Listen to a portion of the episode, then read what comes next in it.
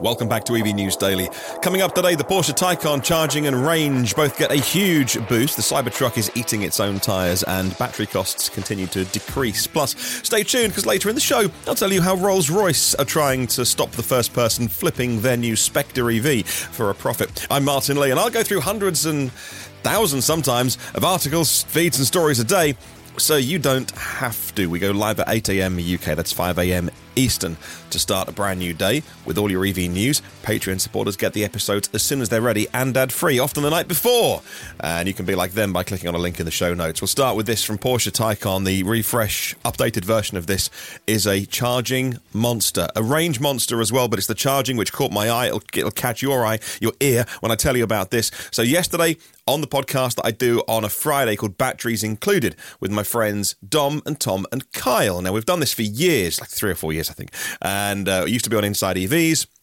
Then we all kind of moved on and either left them or the, the parent company that works for it. So we started uh, our own thing, and you can catch that on Fridays. It's a live podcast with the four of us talking about either the news and what we've been driving. Kyle was one of 12 journalists invited to go and drive the new refreshed Taycan. Now, it was a real world test. It wasn't a regulated 70 mile an hour range test as he, as he and Tom have really pioneered actually in the UK, and many other outlets are, are catching on and copying them now. A way of it's not perfect, but it's a way of comparing car to car to car and reducing the variables. So this was it was almost more of a hypermile test that Kyle was doing in order to. You know, there's like four of them in the car. They weren't doing 70 miles an hour. Uh, so it's well, how far can the new Taycan go? And well, it, everyone got different results. So so car and driver and Motor Trend and Edmunds all got different things, but it indicated uh, around 365 miles. I believe was the consensus on the single charge. Real world. This isn't EPA 365 miles is at least 100 miles more than the outgoing Taycan. Uh, 590 kilometers, you could say. It was all around Los Angeles and San Diego on public roads, and so, of course, real world driving. There were four Taycans involved and 12 journalists, like I say, from invited all over the world, actually, that flew in to do this yesterday um, along interstate highways 405 and maintaining speeds of under 75 miles an hour. Now, the Taycans have their Performance Battery Plus, that's the Big Daddy battery. And although they didn't say what the battery capacity was, I believe it to be 100 kilowatt hours. And so it's a bump on the current one. But the range is impressive, and it has got a bigger battery. But clearly, it's they, they won't say they're not allowed to say that it's it's different chemistry because Porsche aren't ready ready to talk about different chemistries and who the battery suppliers are. But clearly, the car is the same. The dimensions of the pack are the same, and they're getting 100 miles more out of it with much better efficiency and clearly new chemistry. And so whether this is some of the magic coming out of the Chinese manufacturers at the moment. Uh, uh, uh, we'll, we'll, wait and see. But let's not about not talk about chemistries because I'm not allowed to. However, let's talk a little bit about the charging. The charge tests were done at Electrify America in uh, Torrance, Los Angeles, highlighting that the improving charging capabilities are the story of the new Taycan. Uh, when you plug the new Taycan in, It'll go over 300 kilowatts. Now, I've many, many times on this podcast, long-time listeners know because uh, the previous charge peak speed of around 270 kilowatts. I've often said, I bet you, I bet you, the Porsche and Audi engineers are working on a number more than 300. Even if it's like 301 kilowatts for the peak. Just even if it hits it and comes down again, psychologically, it's in the 300s. Well, they've gone not only one better, but many, many times better than even my optimistic predictions. Uh, 330 kilowatts peak charge rate on the new Porsche Taycan. But get this, it holds its charge rate to 65% state of charge at more than 300 kilowatts. And then it dips down and it finishes charging, if you're charging to 80, 90%, I think, um, over 200 kilowatts. And so this is genuinely a 15 minute stopper. It's a 20 minute stopper for a full charge. So uh, the exact charge curve is not, again, it's not um, a, a, a one of the ones the tests that my friends like Tom and Kyle do, where we can sit there and look at all the data, look at the temperatures, look at all those things. It was a little bit controlled by Porsche.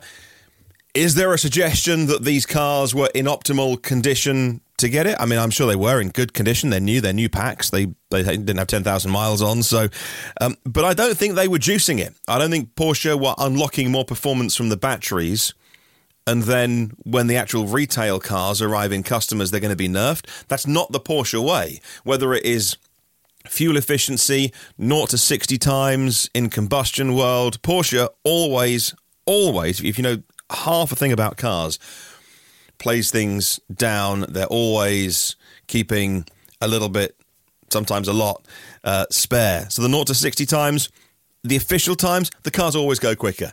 The the official range of the Taycan, the original one, always went a lot further than the than the EPA range. And so for people saying, well, I think Porsche have given these journalists some special cars, that's just not the Porsche way. It's just not the way they do it. They never have done, and they're not going to start doing it now. So I believe these numbers are absolutely genuine and this is a vehicle that you're going to plug in, get 330 kilowatts. If you can get a, find a charger that fast, and maintain that charge, that curve. It's not even a curve. It's just flat. It's not even. It doesn't even step down. It's just flat until uh, the sixty-five percent state of charge. It's incredible. I'm so excited about this because Porsche haven't invented some sort of magical new technology. This is technology that's out there now from their suppliers. So surely, yeah, yes, they are uh, optimizing the vehicle to do this, but they're not going to do that at the expense. It's not going to. The battery's not going to die after two years. It's uh, some of the suggestions I've seen online that uh, okay, so admittedly from the accounts that typically promote Tesla. So a lot of the Tesla fans.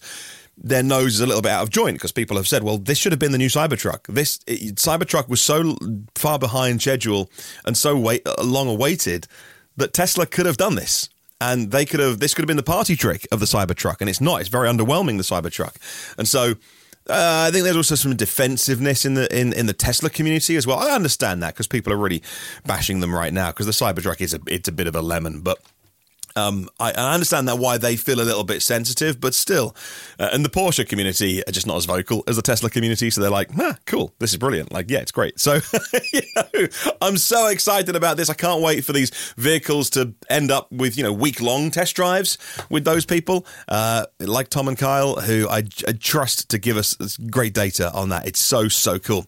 Now let's move on and talk about Rolls Royce and the Spectre EV, which is a very special new uh, electric vehicle from from a brand that is going electric. They talk about a lifetime ban, though, for anybody that wants to flip them to prohibit customers from purchasing the cars and reselling them for a profit. However, there is a new auction happening right now in the US. Uh, this involves a Spectre featuring the launch package, and it is displayed by Limited Spec Automotive in Miami Shores. It is in Tempest Grey.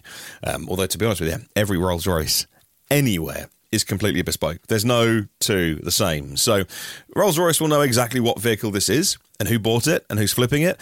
Uh, and it's an incredible car 120 kilowatt hour battery pack, 600 horsepower. Um, and this car that's going into auction has done 99 miles the auction at the minute stands at three hundred eighty thousand dollars.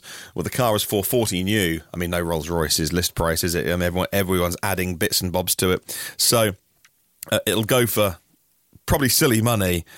And that person who is listing it, Rolls Royce say, gets a lifetime ban. You are never allowed to own one. But hey, if you make some money off flipping a car, you, you might not care, but still, uh, because they want people profiting on the waiting list for the Spectre because there is a waiting list and people are excited about this vehicle, albeit in the stratosphere of prices. Now, let's talk about the Cybertruck. As I mentioned a little while ago, it has been beset and besieged by issues. Unfortunately, this is the Tesla way, though. They get the vehicles out, they fix them along the way, and nearly always they do the right thing by people. Uh, Tesla Cybertruck's unique aero wheel covers are today's controversy. You know, the if you can picture in your mind's eye the aero wheel covers, they're not they're not a, a, a perfect circle.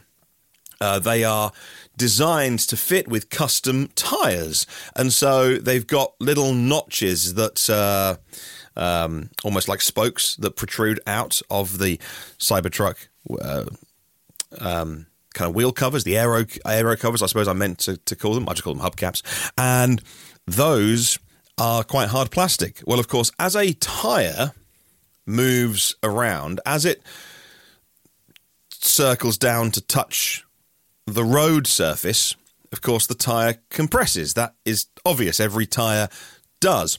But unfortunately, where the tyre then moves. They've got that compression in the sidewall. These tyres are now rubbing on the plastic hubcaps, or rather aero covers, as I meant to call them. And that is now chewing away at the sidewall rubber. Uh, one of the Cybertruck owners uh, saw this after just 2,000 miles of testing. Uh, Tesla have now put a stop sale on the aero covers. They will be redesigned. And like I said, Tesla always get this right in the end.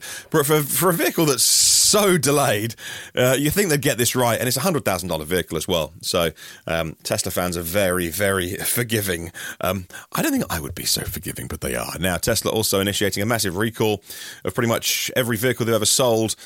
But this recall is an over the air update, so make of that what you will. 2.2 million vehicles across the US are non compliant because the font size is not according to the NHTSA guidelines. The font size for brake, park, anti lock brake warnings, and more don't meet the federal minimum requirement of 3.2 millimeters. Um, kind of a basic thing. Uh, every car maker knows what the rules are. Tesla got this one wrong. They've got to redesign their software. In fact, I think the software update that came out a few weeks ago was because of this and it just wasn't reported at the time.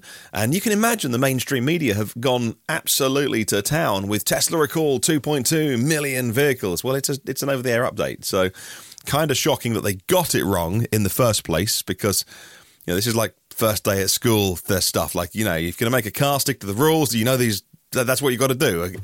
I, that's why I, it's very, very difficult to make cars because every country, every region around the world has different things that you have to adhere to. And I'm sure it is easy to miss these things, but you shouldn't. Um, however, they did. And so, but it is just a software update and it will just be fixed. So it's not like every car has to go back to the garage, which some of the articles I've seen today, if not imply, certainly revel. You know, the ones, sort of the articles that the, the anti Elon Musk stuff, uh, they're kind of reveling in the news, if you like. You know what it's like. So Tesla are also cutting the price of the Model Y in Canada to enhance its eligibility for the rebate. The Model Y rear wheel drive has been lowered by 4,000 Canadian dollars to start at 53,990 all-wheel drive Model Y is uh, 4,000 uh, Canadian off, now starting at 63,900. Places like Quebec that have EV incentives, this price adjustment now allows buyers to receive the $12,000 Quebec rebate, which makes the Model Y effectively start at $42,000 in the province, which is fantastic. And so Link to Electrek, where I found that story in the show notes. Stick around. We'll talk a little bit about Norway and Lancia and battery prices continuing to decline. Stick around. All right, welcome back to the podcast. If you'd like to get the show ad free, and I would love to supply the show to you ad free because the, the ads in the free version help out a little bit. Maybe you get one or two ads you just heard there. They do definitely contribute, but uh, Patreon is where um, the support, the majority of the support happens. And if you'd like to get your ad free podcast, then uh, it's Patreon, P-A-T-R-E-O-N dot com slash EV News Daily for your own exclusive RSS feed. Peugeot is announcing the upcoming release of the all electric 5008 SUV and the 408 in August and September, respectively, to increase their battery powered lineup to a total of 12 models in the UK by the end of the year. Also, a new warranty service with an eight year package for the E3008, which covers the motor, charger, powertrain for 100,000 kilometers at, uh, like I say, an eight year warranty. The Allure package comes in. Um, addition to the existing eight year battery warranty, enhancing the post purchase support for Peugeot EV owners. Maybe a lot of their customer uh, focus groups and things like that have been saying, oh, you know, we would buy an electric car, but worried about what if it goes wrong, etc., etc. So maybe this is in re- response to that. I can imagine uh, it is in in in some way because this is obviously a um, something that is done to reassure a certain section of the car buying public out there who buy Peugeots. Now, Norway are next, and they registered 4,717 electric vehicles last month in January. Slower start than the average month last year, which about 8,500 EVs on average monthly in 2023 in Norway. And 94 plug in hybrids were recorded. So it's nearly all pure BEVs there in Norway. Just our regular Norway check in, if you like. Nothing, nothing changing really in Norway. We like to check in occasionally 94% of all new passenger vehicles were electrified with either full BEV or plug-in hybrid. 94%. That's that's that's the entire car market. and uh, like the rest are just edge cases. But that's fine. If every country in the world had 5% combustion, you know what? It would be fine. People still ride horses. It would be fine. If you, the rest of us have gone electric, then it's job done. Uh, the Model Y was the leader, followed by the Kona and the Nissan Leaf love for the Leaf in Norway. Not surprised, the Leaf continues to be a popular car. And let's move on to Lancia next. The Lancia Ypsilon is going to be their first EV. The concept we've seen already, and now we get to see uh, today some official pictures of the Lancia Ypsilon from Stellantis, and uh, the official unveiling scheduled for the 14th of February at the Milan headquarters of Lancia. Uh, as they move into the EV market, interested customers can express their interest via an online portal. So you get some early pre-orders if you're a fan of the brand. Now, China shows that the price of EV batteries continues to decline. January was a downturn in the global pricing in the lithium battery market, according to TrendForce. The pouch type automotive battery cells, we call them ternary cells. So uh, the uh, not the LFP cells we talk about sometimes, but nickel, manganese, and cobalt had a big price drop of 7.3% last month. Uh, the report anticipates the downward trend of average prices will continue not only this month in February, but through the year as well. Prismatic cells decreased by 5.9%, and lithium iron phosphate cells down 4.4% percent uh, cost reductions are posing challenges for the battery cell manufacturers, especially those that are smaller and struggling to secure upstream raw materials. The big boys, though, the CATLs and BYDs of the world, are driving costs down further. And Ford experienced a slight overall sales increase at the start of the year thanks to a significant rise in hybrids. Ford have talked about how they think that hybrids could be what is needed uh, with their audience, their their their market right now had an 11% decrease on all electric vehicles like uh, the Mac E and the Ford F150 Lightning. The Ford E Transit had a big increase though, uh, from under 400 units a year ago to 1100 units sold last month in January. Also worth saying though, although EVs were down 10% or so, that their very highly lucrative F 150 truck series even the combustion stuff was also down about 10% in January. So, uh, again, the anti EV stories were out there today saying, uh, you know, Ford not selling EVs, but it's not always the same and not always a clear picture, is it? Right, that's your podcast for today. Thank you so much for listening, and thank you always to our premium partners Porsche of the Village of Cincinnati, Audi of Cincinnati East, Volvo Cars of Cincinnati East, National Car Charging on the US mainland, and Aloha Charge in Hawaii. Derek Riley and Nevo.ie holding Ireland's first ever electric vehicle show in partnership with the Bank of Ireland. Feb 17th in Dublin. Want to go? Go to nevo.ie for info and tickets.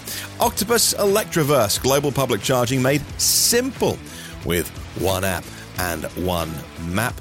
And also LeasePlan Electric Moments, providing all the tools and guidance EV drivers need. Have a good day tomorrow. And remember, there is no such thing as a self charging hybrid.